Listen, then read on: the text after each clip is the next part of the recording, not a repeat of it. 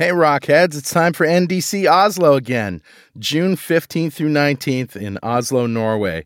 Richard and I will be there, of course, as well as all your favorite speakers. World class stuff here, folks. NDC Oslo.com. We'll see you there. .NET Rocks, episode 1148, with guests Steve Smith and Brendan Enrick. Recorded Tuesday, June 2nd, 2015.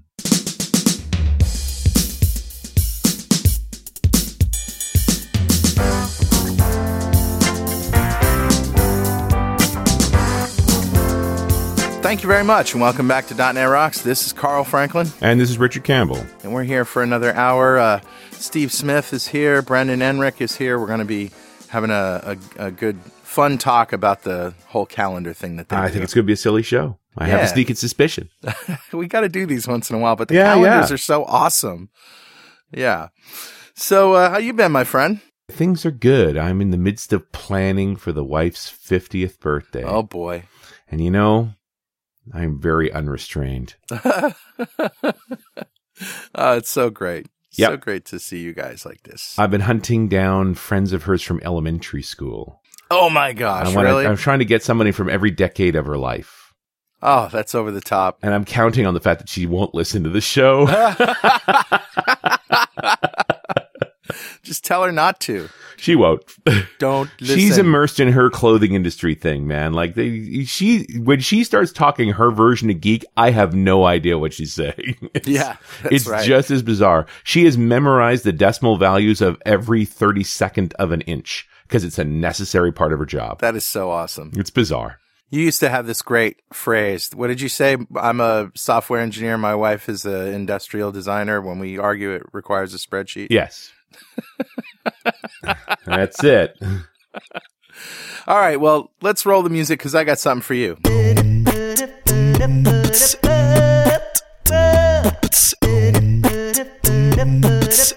All right, buddy. What is it? This is, of course, Better Know a Framework. This is where I find things that are lurking on the internet and buried deep in the .NET framework somewhere. That uh, well, I haven't done one of those in a long time, but anyway, stuff that's helpful for you that I can just show you quickly. So if you go to tinyurl.com slash z extensions, and that's z e x t e n t i o n s, Looks like Zextensions. Zextensions, yes. This is, uh, well, it's a, a great project of extension methods, and it's a library in a library form. And there's, as you can guess, you know, hundreds of them. And uh, I'll just highlight a couple here that are my favorites. You have extensions to iCollection like add if, add if not contains Nice. add range if, add range if not contains, contains all, contains any, is empty, is not empty. R- things that you actually test for a lot when you're using collections. Yeah, sure. How about dictionary? Add if not contains key. That's just brilliant, right? Yeah, just save this all the code you would have written anyway, right? Yeah. Yeah. I love and it. it goes on and on and on. And there, uh, I don't know how many, but hundreds and hundreds of of uh, extension methods. Extension methods are, of course, um, things that extend existing classes. So very, very helpful, and especially in a library form where you can just, you know, go to NuGet, put it in there, and then everything works. So there you go, Z Collections. Know it, learn it, love it. Who's talking to us? Richard Campbell. That was a good one, buddy. I love it. That Yeah. was cool. And and really, I mean, not part of the .NET framework per se, but a a good piece in the toolkit. No two ways about it. Oh, absolutely. You know, that's it's going into my standard toolkit of NuGet uh, Yep. uh, add-ins. It's Yeah. a keeper. Yep. So I grabbed a comment off of show 1142. That's the one we did with Bob Rieselman. We were talking about uh, Craftsman's approach to software development. Because, you know, in the as much fun as we have with these calendars, it's really a discussion about craftsmanship. Sure. And uh, we just had one of these conversations, and and this is who's this fellow here? Uh, Stephen Smith. Yeah, Stephen Smith says uh, just a week ago, it is definitely true that most college grads, computer science grads mainly, can't write simple programs. I've always tried to mitigate risk in my companies. So something my wife and I did very successfully when we, who have both been on the show, by the way, mm-hmm. when we ran our companies is we would hire interns from local universities. We would interview them. And after we got a couple of good ones through pure trial and error, we would use their network to identify other good candidates through their direct relationship with students and then their relationships with professors. This led us to an inside track on the sharpest students. The internships were always paid mm-hmm. and typically lasted for a summer or a semester, which we didn't expect to make any money on billable yeah. work or real project progress. We considered a three month long interview. At the end of the period, it was always very obvious to everyone on my team whether they were going to cut it, and we would keep them on as part-time developers once the internship ended, usually with a small pay increase. At this point, they would quickly start to earn their keep in terms of production. We would aim for interns with some time left before graduations, perhaps a summer before their third year, so that we'd have almost two years to really build their skills and get ROI on the time we spent training them and the time spent on interns who didn't work out. Upon graduation, we would make them an offer, and pretty much in every case, they would accept it. I really can't recall any time that it didn't. Because by then they knew our team, our values, and how we worked, and typically they knew this wasn't how most companies did things. It worked very well, and if you can afford such a quote marathon, not a sprint view of things, I highly recommend it as a way to grow your team over a few years. And it, there's a couple of things I really appreciate in this. One was this idea that I mean, I don't care who you are, other than you being, you're an experienced dev being dropped into a known skill. The first three months on a new team, tough to be productive. Whether right. you call that an internship or an interview or anything like that, like those first three months, it's very tough to be productive. And the other part was this is all about culture, right? Like it, it is always a marathon. You're talking about years worth of commitment. So you know, you care enough about your culture to let people get involved and be able to walk away properly. That's a long term set of thinking. Sure is. So, Steve, thanks so much for your comment. A .NET Rocks rug is on its way to you. And if you'd like a .NET Rocks mug, write a comment on the website at .NETRocks.com or on any of our social media sites. We're on Facebook. We're on the Google Plus with almost nobody else. And if we, we find your comment over there, we'll send you a mug as well. And of course, uh, we tweet at Carl Franklin and at Rich Campbell. So send us a tweet. Let us know what you're up to. And that brings us to our guest today, starting with Steve. Steve Smith is an entrepreneur and a software developer with a passion for building quality software as effectively as possible. He's currently the chief technology officer at Falafel Software. Steve has published several courses on Pluralsight covering DDD, solid, design patterns, and software architecture. He's a Microsoft Regional Director and MVP, a frequent speaker at developer conferences, an author, and a trainer. Along with his wife and business partner Michelle Smith, Steve was also the founder of Lake Quincy Media, acquired by the Code Project, and NimblePros, which was acquired by Telerik. Steve's an ex-Army engineer officer and Iraq veteran who enjoys playing games and spending time outdoors. Steve maintains a blog at ardalis.com, A-R-D-A-L-I-S.com, and is active on Twitter as at ardalis. He maintains a professional Facebook page at some big long URL that I can't read on the air. and you can find out more about Steve at about.me slash Stephen A. Smith. Welcome, Steve. Hi, Carl. Hi, Richard. All hey, right. man. Nice comment. Thanks. And Brendan Enrick is a principal software engineer with Clear Measure, focusing a great deal of his time on agile and software craftsmanship methodologies. Brendan is a proponent of strong development communities.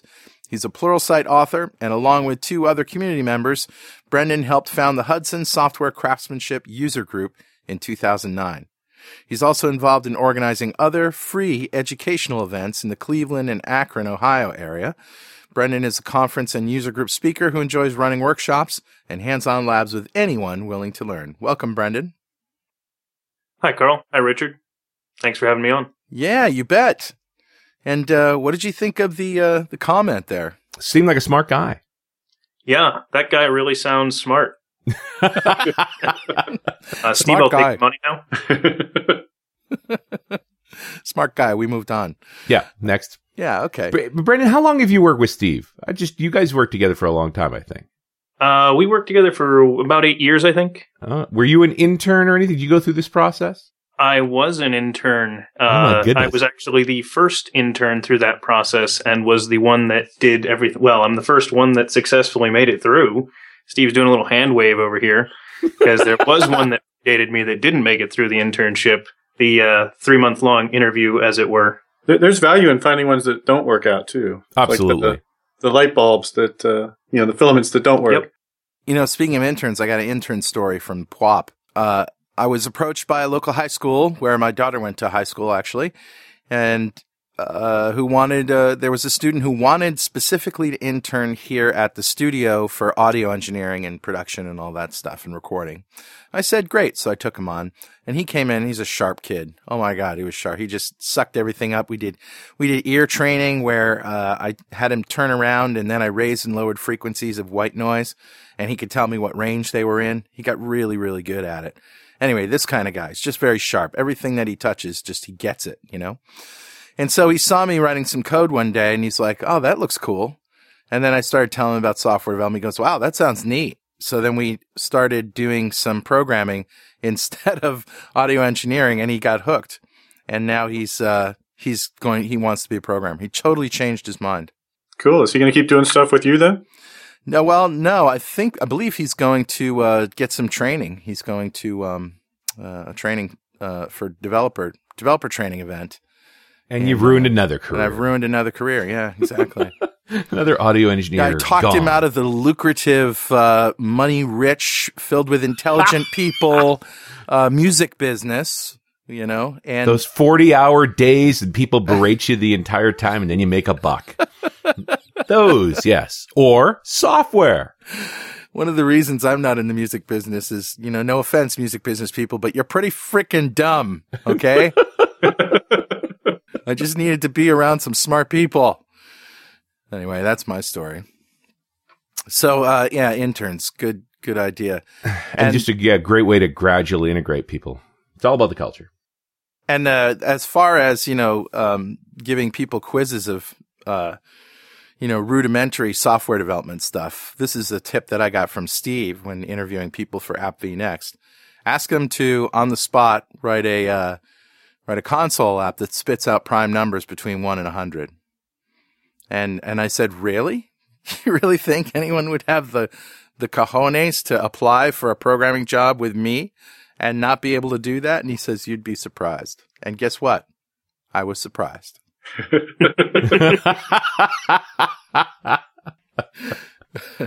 oh man. Don't test the even numbers. It's a pretty good place to start. I'm just saying. Some people just like, you know, innovated in how to do this well, and then others just couldn't get past four. Wow. Yeah. Should we talk about calendars? Let's. Because there was, I mean, you, Steve, you've been on the show repeatedly doing these calendars, but there was no calendar last year. No, unfortunately, there wasn't. Or this year, I guess we we heard uh, from a bunch of people around, you know, end of last year, beginning of this year. Where's the calendar for this year? And, right. and Brendan and I both on, on social media and emails got a whole lot of folks, you know, asking about it. So we thought we should really try and do one again. Now, to be uh, clear, uh, this calendar was under many different company banners, right? And that's because yeah. it's really your thing. But yeah, it, it was started when we were NimblePros, and then after NimblePros was acquired, we we did two more. Um, but last year, with us both changing employers, um, it, it, didn't happen. Yeah. And so okay. now we're going to do it again because I love it. And it's an anti-pattern calendar, right? Oh uh, well, um, or it was once. So it was an anti-pattern calendar last year, or the the last year we did it, which would be 2014. But it was positive things in 2013 anti patterns in 2012 and positive in 2011. Okay. But even when it's positive things, we still basically show a picture of an anti-pattern because they are a lot funnier. Well, that's that's what I remember is all the great right. funny yeah. pictures that uh, go along with whatever principle or anti-pattern that you're trying to uh, illustrate. So, what do we got this year? You get, you got links for us to actually see the pictures. Well, because we're not doing this through our employers, um, this is the first time we're actually going to try and fund this with Kickstarter. And so this is the first time I've ever done anything with my own Kickstarter project. I know, Carl, you've got some experience there. Yeah. Brendan, this is your first as well, right? That is correct. Um, so part of our goal for this show is to draw attention to the Kickstarter project that I literally launched as we were starting the, the conversation um, on the show. And I just sent you the link, Carl, that uh, you can hopefully include in the show notes and, and maybe read off. I don't know. Okay. Um, but but the idea is uh, that we'll try and get the funding from the Kickstarter in order to cover the the cost for the designer. Um, again, neither Brendan nor I is a designer, so we, have got the same designer that did the work on the last calendar we published, uh, and that would be the 2014 one, which I thought turned out great. He also does uh, the photography and, and, the sketch work, so he's he's great, but he's not free. Uh, and then the printing costs are substantial. It's around ten thousand dollars or so. Oh boy, uh, give or take a little bit, depending on how big a print run we do. But uh, at that point, you know, adding another thousand calendars or something is is a marginal increase in the total cost. Okay. Uh, so it's it's pretty much ten grand is is where we need to be to to do a print run uh, for the calendars. Okay, so I tiny tinyurlized that uh, link, the Kickstarter link. So if you go to tinyurl.com slash sccal2016, so Software Craftsmanship Calendar 2016, sccal 2016, that brings you to the Kickstarter campaign. So you just pulled this off. You say you have uh, uh, 30 days to raise 10 grand, and you uh, you do have a video there. So is the video of calendars from days past? Is that the story? Yeah, Brendan and I put together a short video that kind of talks about the the process, what's involved in uh, creating a calendar, a little bit of the history, And we walk through some of the sketches that are in there, uh, as well as uh, basically walking through one full uh, calendar page uh, from the sketch to some of the images that are taken uh, while we're doing that to the final version that actually shows up in the calendar. So if you remember, February of 2014 was mushroom management. Uh, we walk through that one completely, so you can see that video Uh, and actually see what went into creating it. So I love how you insult your audience and potential donors right off the bat. You say about this project, most software being written today is crap. well, well, we're that not includes saying you. audience's software is crap. Oh, so you're telling me that you two have written all pristine code in your entire career. Everything. Oh, no, most software oh, I've written is. You're crap. absolutely right, but you know, if I, I, that might yeah. that might seem insulting to somebody who's about to drop some money for you. So this calendar is mildly insulting. And have we mentioned that they make good gifts for those developers that really need these calendars? What are you trying to say? Yeah. There are quite a few developers that we want to send the calendar to all the time, and we're afraid that they either won't get the message or will get the message. Yeah. Yeah, you don't know which one is worse. Yes.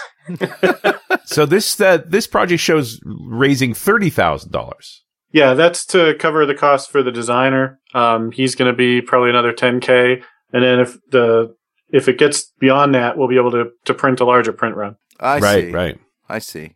Okay, so I mean, basically, you're asking us just to pre-order the calendar. We already know we want it. Yeah, uh, so. yeah. I mean, there's there's the usual caveats with a Kickstarter that you know there's risks that you know it might not happen for whatever reason, but I don't think those are huge in our case.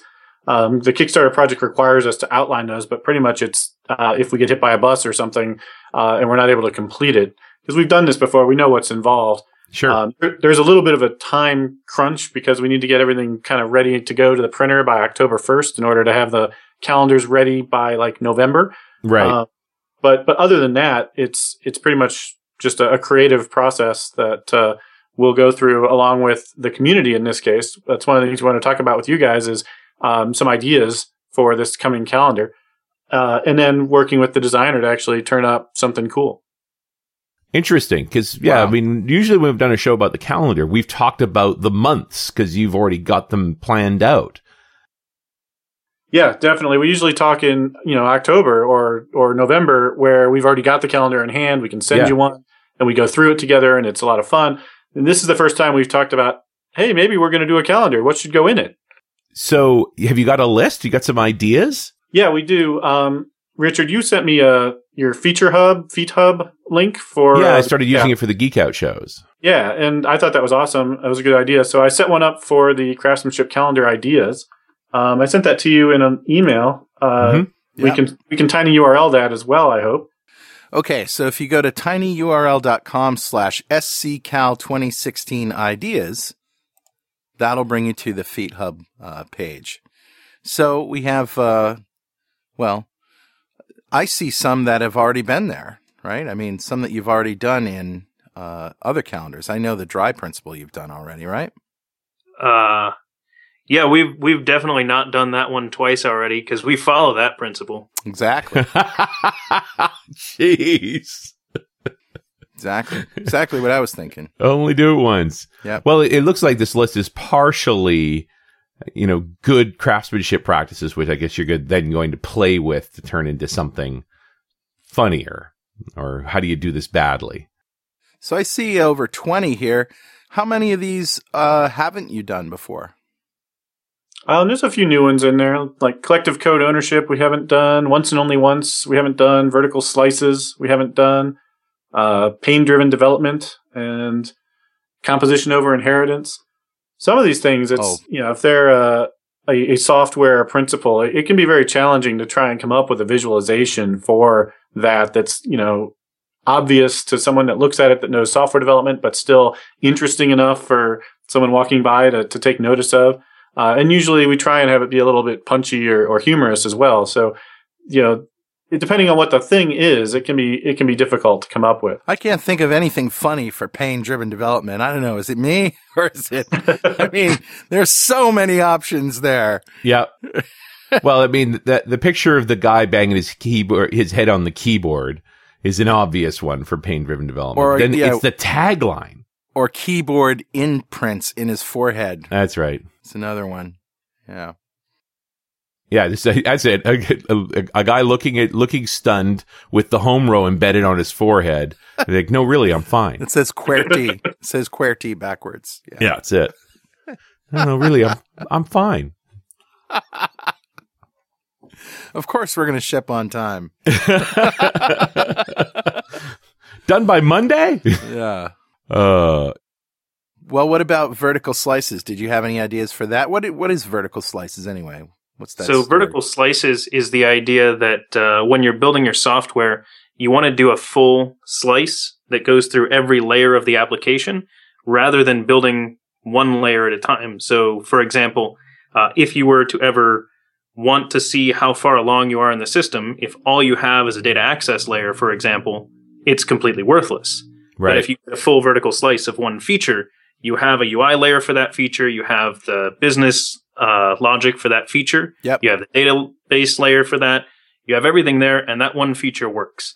Yeah, so that's I- a vertical slice. I remember working on a project in the '90s where uh, the the job started with the database, and everybody agreed that the database had to be built first, all the store procedures, and and you know there was no vertical slice. It was just that layer, and that layer had to be done to pretty much completion before we moved on to anything else.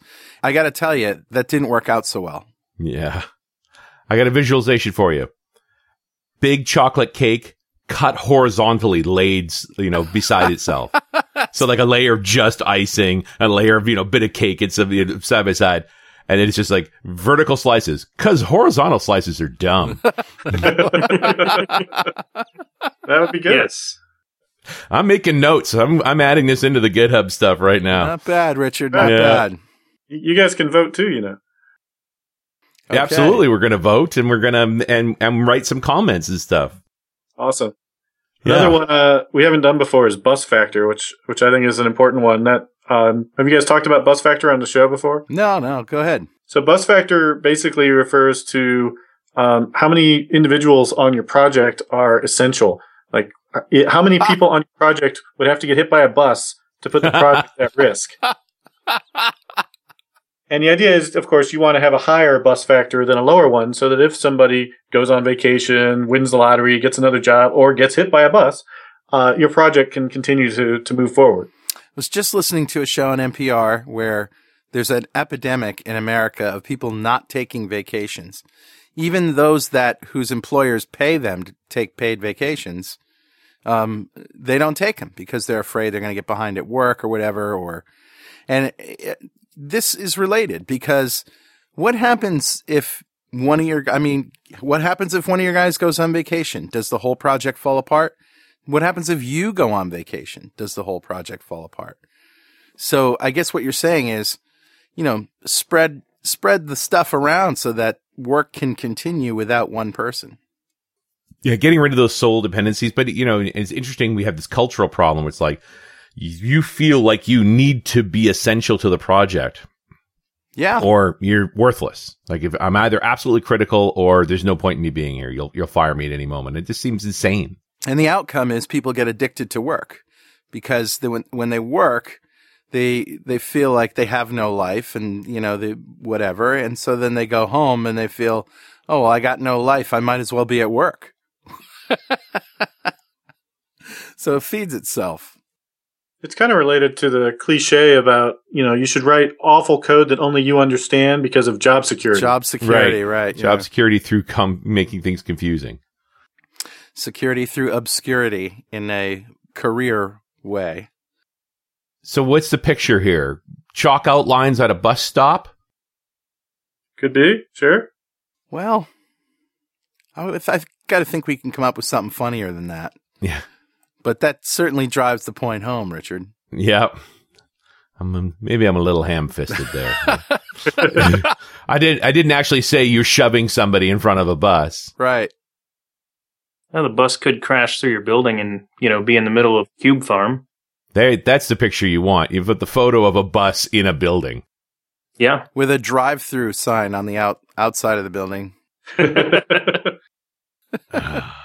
yeah, that's that's the a good enough, a funny enough picture.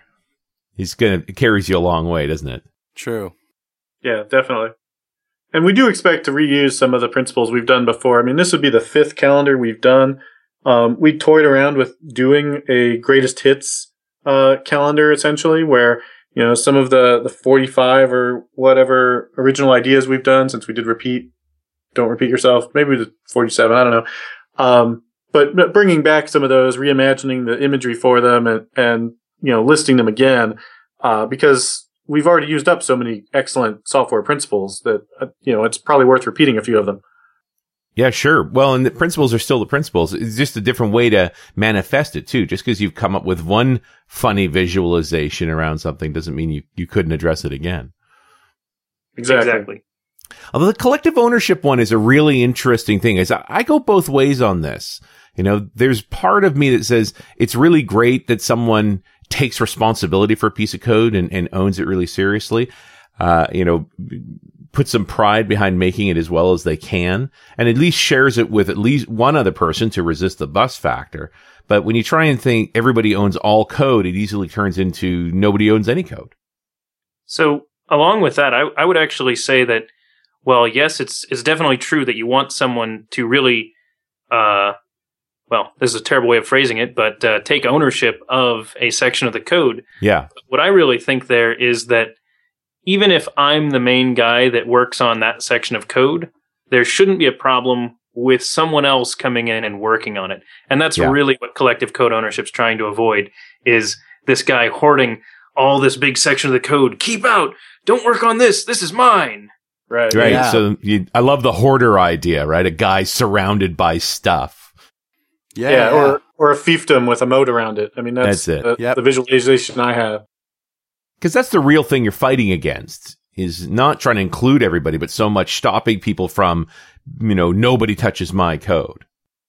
Exactly. It's not an everyone owns the code. It's an anyone can own the code. Right. So. Well, I think it's a good measure of the quality of your code that somebody else can step in and know where to go you know, has some sense of what they would work on, how they could make improvements to it or anything like that. Not just, you know, how often do you look at someone else's code and go, what were you thinking? Yeah. And we've been proponents of a lot of the extreme programming practices, which, which a lot of these come from. Um, and related to that is the whole idea of pair programming where, you know, you're developing the software literally with someone sitting next to you, designing it as you go, ideally writing tests that leverage the interface for that software and, you know, every time you come to a design decision, like what should I name this variable? You've got another member of the team there that's helping you with that so that at least two members of the team agree on what that naming should be. Right. Gives you sanity check. Hey, Richard. Yeah, buddy. You know what time it is? Ah, it must be that happy time again. Yep. Time to offer up our new half naked, overweight, middle aged developer calendar. Oh, Just kidding. Don't do it. Just kidding. Don't do it. Don't do it.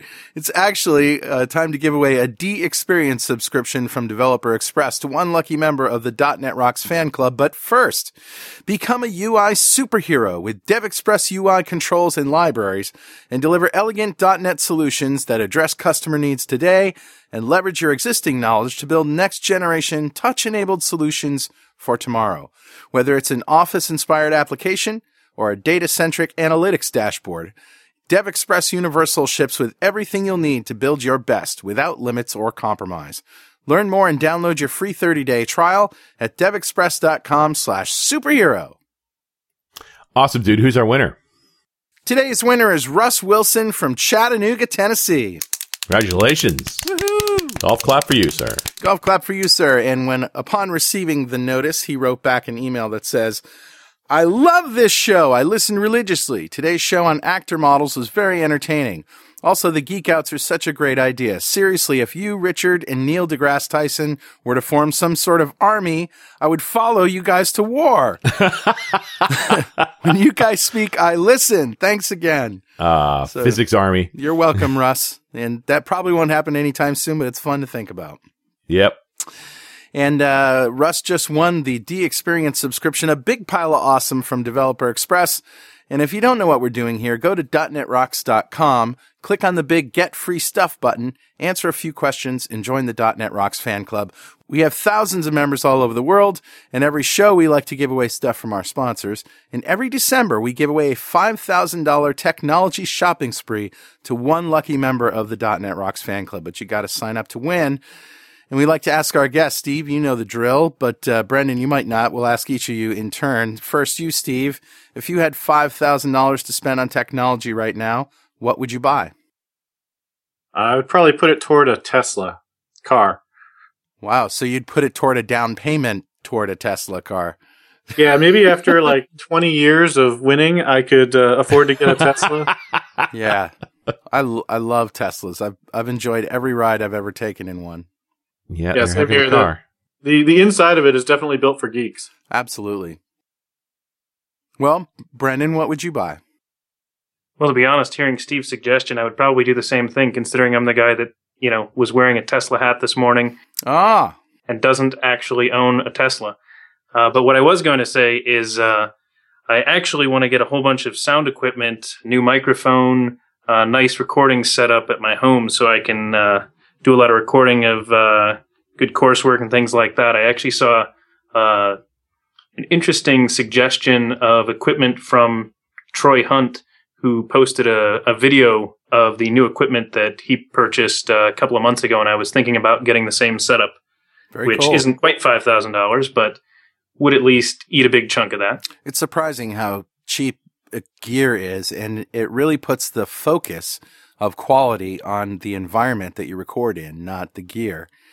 And Yep. yeah, and so eliminating bounces and and uh, you know audio bouncing all over the room. That's really in reflections. That's what you need to do. Um, the most compelling and easiest and cheapest solution I've found is to get U-Haul blankets you know, the U-Haul furniture blankets. And then they also have, U-Haul has these felt blankets. You put those behind the furniture blankets and wrap it in a sort of a U shape.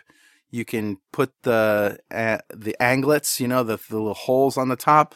You can put screws in the ceiling and, uh, hang it in a sort of a U around the microphone so that it's in back of you. And that's key because if you have a microphone on a stand facing you, it's the reflections in back of you that are coming into the microphone. So if you make like a, a crescent or a half circle shape or a U shape around the microphone with it, then uh, it works really well. And they're only like 12 bucks a piece. What's the uh, spouse acceptance factor on uh, decorating the house like that, though?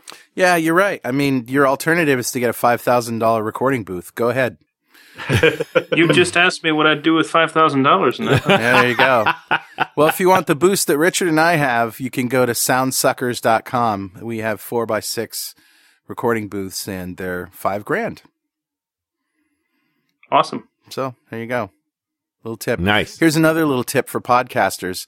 If you have a microphone like a large diaphragm uh, condenser microphone, don't get a desk stand Yeah. because when you tap the keyboard, it goes thump, thump, thump, thump, thump. Get a floor stand with a boom. Okay, that's enough podcasting tips for today. We did a whole show on it, dude. I know. 1100. I know. Huh, people liked it. Yeah, it was a good show.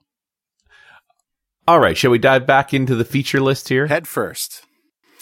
Uh, Steve, when I see new is glue, that intrigued me. And on looking at it, it says that anytime you use new to instantiate an object, you're essentially gluing the implementation, your code to the implementation, right?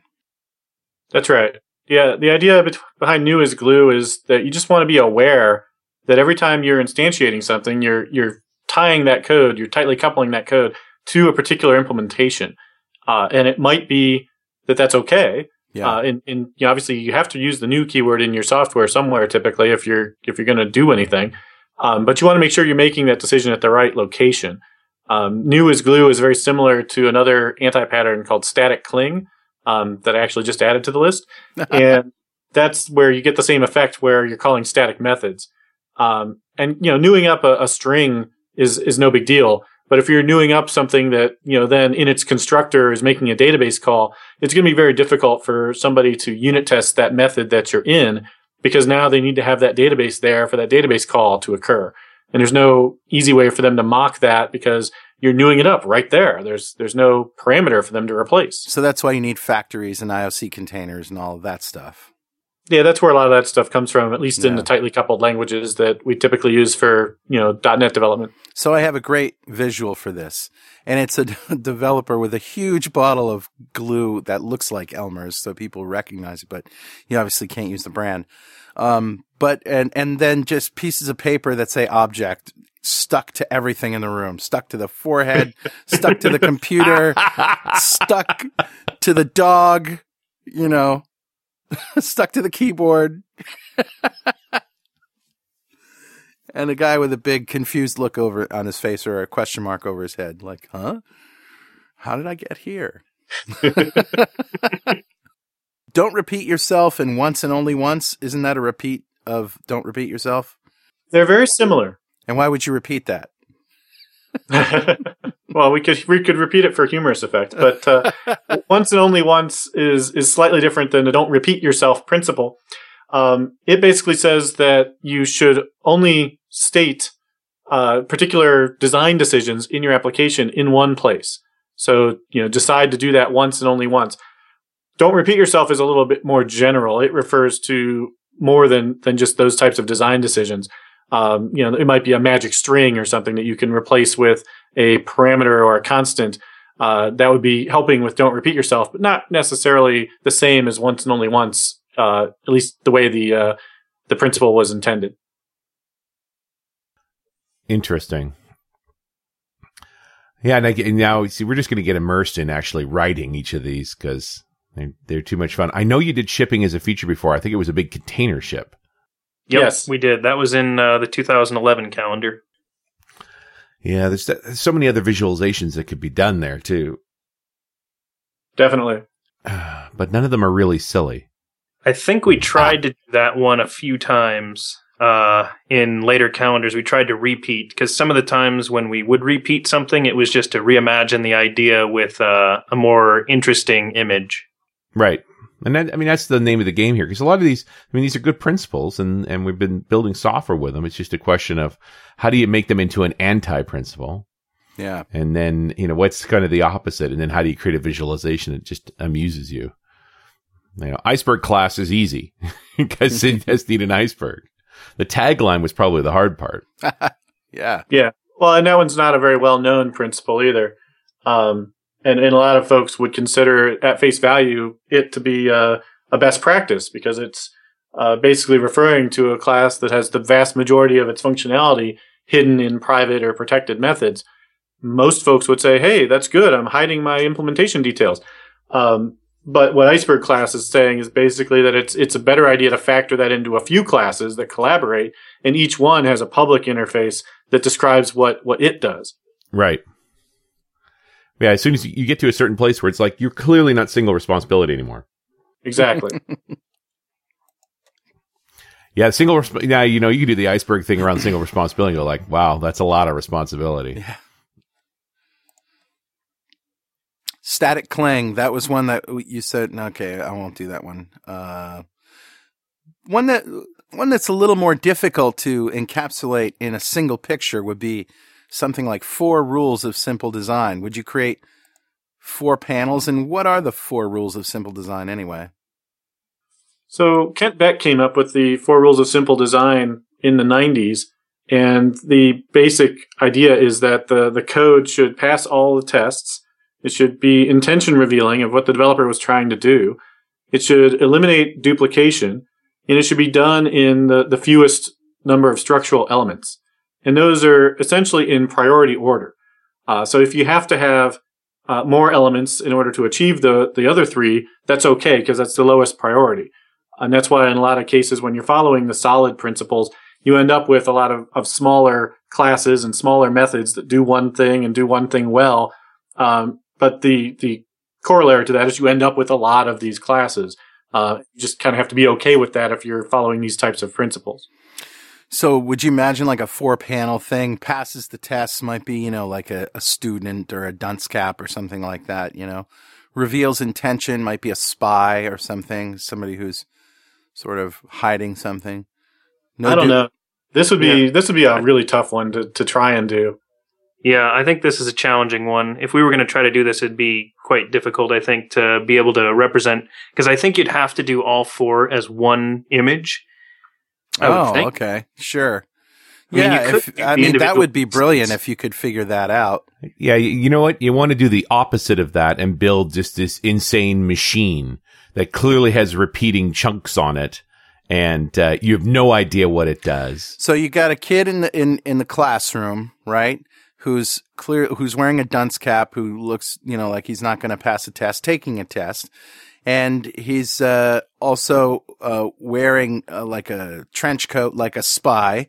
Maybe for the duplication, you can have a copier that's broken and smoking in the background. And uh, fewest elements, uh, gosh, I'm not sure how that could fit into the picture. But, yeah, it, uh, it's it's a tough one. That's a tough one. Fortunately, Weston, our designer, is awesome at coming up with some of these visuals, and he'll sketch up some things. I don't know that we would be able to do this one, even if like the community all voted and said this was the number one choice. Mm. Uh, or if we did, we might have to to go with something like just listing out the the rules on post-it notes or something on a on a wall uh, as the image, or or something you know that that has a little bit of text in it to to kind of describe what these rules are, uh, and maybe the uh, the the destruction from not fo- following them is is somehow in the backdrop or something like that. Another one that seems like it'd be a challenge is the Liskov substitution principle. You guys, you guys did that one once already. You did that one already. Oh, with the duck and the and the uh, decoy. Yeah, that's right. Yep. Or the rubber ducky. Yeah, that's pretty good. I, I was trying to think of something for that, and there you go. Yeah, that was sort of a play on duck typing. All right, if it sounds like a duck, looks like it. Yeah, okay. All right. I think it's a duck. I think it's a duck. What it's about enough? It's duck enough. What about uh, you did the Boy Scout rule before? What is the Boy Scout rule? So the idea with the Boy Scout rule is uh, it is a refactoring principle. Uh, it's the idea that uh, anytime you're in any area of code or you know any part of the forest or wherever you are as a Boy Scout, you're going to leave things a little bit nicer than you found them. So don't uh, suck. So, in other words yes. you can boil that one down to two words. The corollary to that is that it's okay to just leave the code a little bit better than you found it and still get your job done. You don't have to decide, oh my gosh, this code base is such a mess. I'm going to spend all day just cleaning things up and not actually fix the bug you were supposed to fix or deliver the feature you were supposed to build. Here's a challenge composition over inheritance. Have you got any visual ideas for that? I mean, there are obviously the, those words mean different things, and you know, you could. Uh, so I do have actually kind of an idea for that one. Uh, I mean, you you'd almost think if you had, uh, I mean, you could go kind of literal and do like two morphed together creatures, like a dog cat combination, because someone wants to have that as a pet, or you could just have two. Yeah, a dog sure. and a cat, right? And I would think of it as sort of like a, a gadget approach where you've got a thing and then you you wrap it in something that adds a feature and then you wrap it in something else that adds a feature. You know maybe it's a phone or a calculator or whatever but it, it's very obvious that all these features have been added to it to make it one bigger and bigger object as opposed to say a smartphone where you can just compose it from different apps and you don't have to keep building the phone bigger um, with a wrapper every time you want to add a feature to it yeah. That's sort of class. There's a classic picture that came out a while ago that was like a bunch of different devices now all replaced by the iPhone. Yeah. You know, like your, your GPS device and your cell phone and so forth. It's, yeah, you know, inheritance would be take all those devices, glue them together into a bundle where composition is the f- iPhone. Yes. Yeah. Some sort of Frankenstein device that you know, I, I, imagine like remember in Toy Story the the kid who would pull dolls' heads off of one doll and put it on another, and, you know, something making all these crazy uh, inventions. Yeah, that could work. All right, what haven't we talked about here that we could uh, that you might have gotten ideas for? Tell, don't ask. Yeah, we haven't talked about that. Tell, don't ask is a principle we haven't done before. Um, the the idea behind that principle is that you shouldn't ask objects for their state and make decisions based on them. You should just tell the object what it is you want it to do. Uh, it's a little bit related to an anti-pattern we did a couple years ago called flags over objects, um, where you know imagine you've got an object uh, that has a few different status fields on it, and you're going to write some code and it's going to say, well, you know, if object dot is foo and if object dot is bar, then do something, um, else do something else. And that behavior, whatever it is that you're doing based on the state of that object, could be something that you put into the object itself. Maybe it's formatting something, or maybe it's actually, you know, doing some behavior in the system. Make that a method, put it on the object, and now it's, you know, object dot do foo and and the object knows based on its state what it's supposed to do and it returns something appropriately without you having to, to query a bunch of properties and then make some decision based on them. Yep. Yep, that makes total sense. And so do you you have an idea of uh, a visual for this? Either of you guys? I haven't come up with one yet. How about you? Uh, I don't have an idea for tell don't ask yet. I could I could see something military there, but I'm not sure um, yeah, you don't want to make it an aggressive thing because it's not really. It's about simplicity. Right. Right. And it's about putting the behavior where it belongs. In, in object oriented design, objects are supposed to have state and behavior together.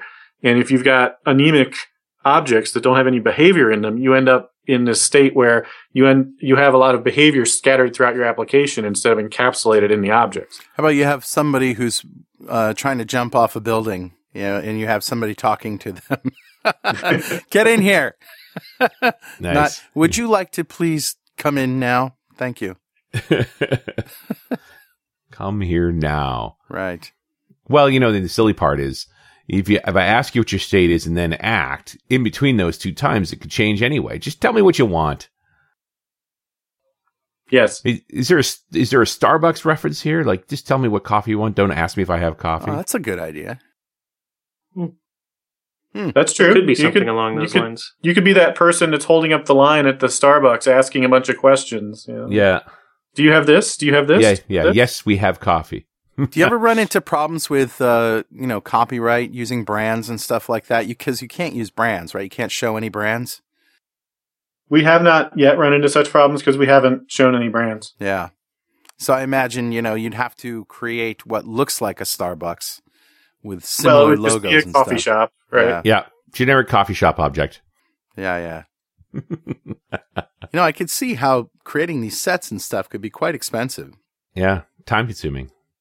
Yeah, you come up with a great idea, you just can't actually make it. You know, my cake idea involves making a cake. What was the one that you had about the lawnmower that also did a million things? I think is it the God object? No, it's the, called the Blob. Oh, the and, Blob. Uh, that the person standing on the on the platform and using the lawnmower is actually the designer uh, that we're working with, Weston. right. Yeah, his his dog is in that picture too, I think, and his wife actually took that photograph in his backyard. He had to set all that stuff up. No, no, no, no. That that picture's not the one from his wife. That was when his wife was gone. He actually had a time delayed camera and he had to jump up on there That's and Oh, actually yeah. get that picture. Oh, you're right. You're right. His neighbors were wondering why he was mowing his lawn in his suit. yeah. All right, one more and then let's wrap. Stable dependencies principle. A package should only depend upon packages that are more stable than it is. Oh boy, if we could only do that in real life. wow, that's Jenga just waiting to happen, isn't it? So, uh, yeah, Jenga. Boy, there's a good one. Yeah, so the idea that we talked about was uh, the idea that if you needed to get to some high point on a shelf or something like that, you might start stacking things and climb on top of them uh, in order to be able to reach a high place. And so the smart way to do this would be to have, say, a table on the bottom and then, you know, stack a smaller table so you could climb up onto that one. And then maybe on the top you have a chair. The really dumb way to do this would be to start with something like a rolling chair on the bottom, put like a filing cabinet on top of that, you know, have a couple of lamps and, you know, then maybe put a ladder on the top that's just sort of there. And so the idea is nothing down below you is at all stable. So at any point it could all just come crashing apart. So if you're doing a vertical slice, you're probably writing all the layers at once, and they're all pretty unstable. So give me a uh, an example of where you're dealing with a dependency that is not stable, real from the real world. So the main thing that you're usually depending on when you're writing code is a database. And one of the best ways to violate this principle and end up in a bad situation is to depend on a database that you don't control, for example. So if some other team can decide whenever they want to change the structure of the database or change out any of the fields or classes that you need to work with, uh, you can certainly run into a problem there because all of a sudden everything shifted out from underneath you and you're left fixing all of your code to account for this change because that was not a stable thing to depend on because you didn't have control of it. So Yeah. uh, it's whenever you know about the implementation of something that you're really going to run into a problem with stable dependencies. So you want to be depending on some kind of an abstraction layer so that uh, you don't have to deal with any implementation changes that come up. Sure. That that makes a lot of sense. Hey guys, we're just about out of time, but I just want to thank you very much for uh, doing the calendars in the first place and you know imparting your wisdom on us and uh, helping us share in your experience. They've been a lot of fun. We appreciate um, all the feedback we get from the community that uh, that purchased them and and hang them up on their wall all year long. So we've really loved doing them.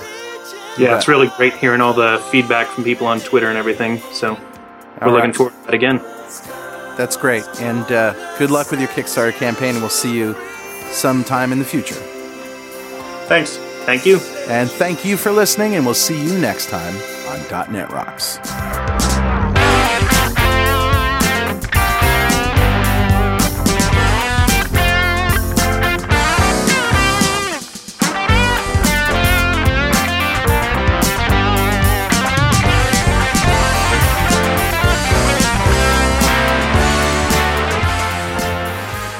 .NET Rocks is brought to you by Franklins.Net and produced by Pwop Studios, a full-service audio, video, and post-production facility located physically in New London, Connecticut, and of course in the cloud.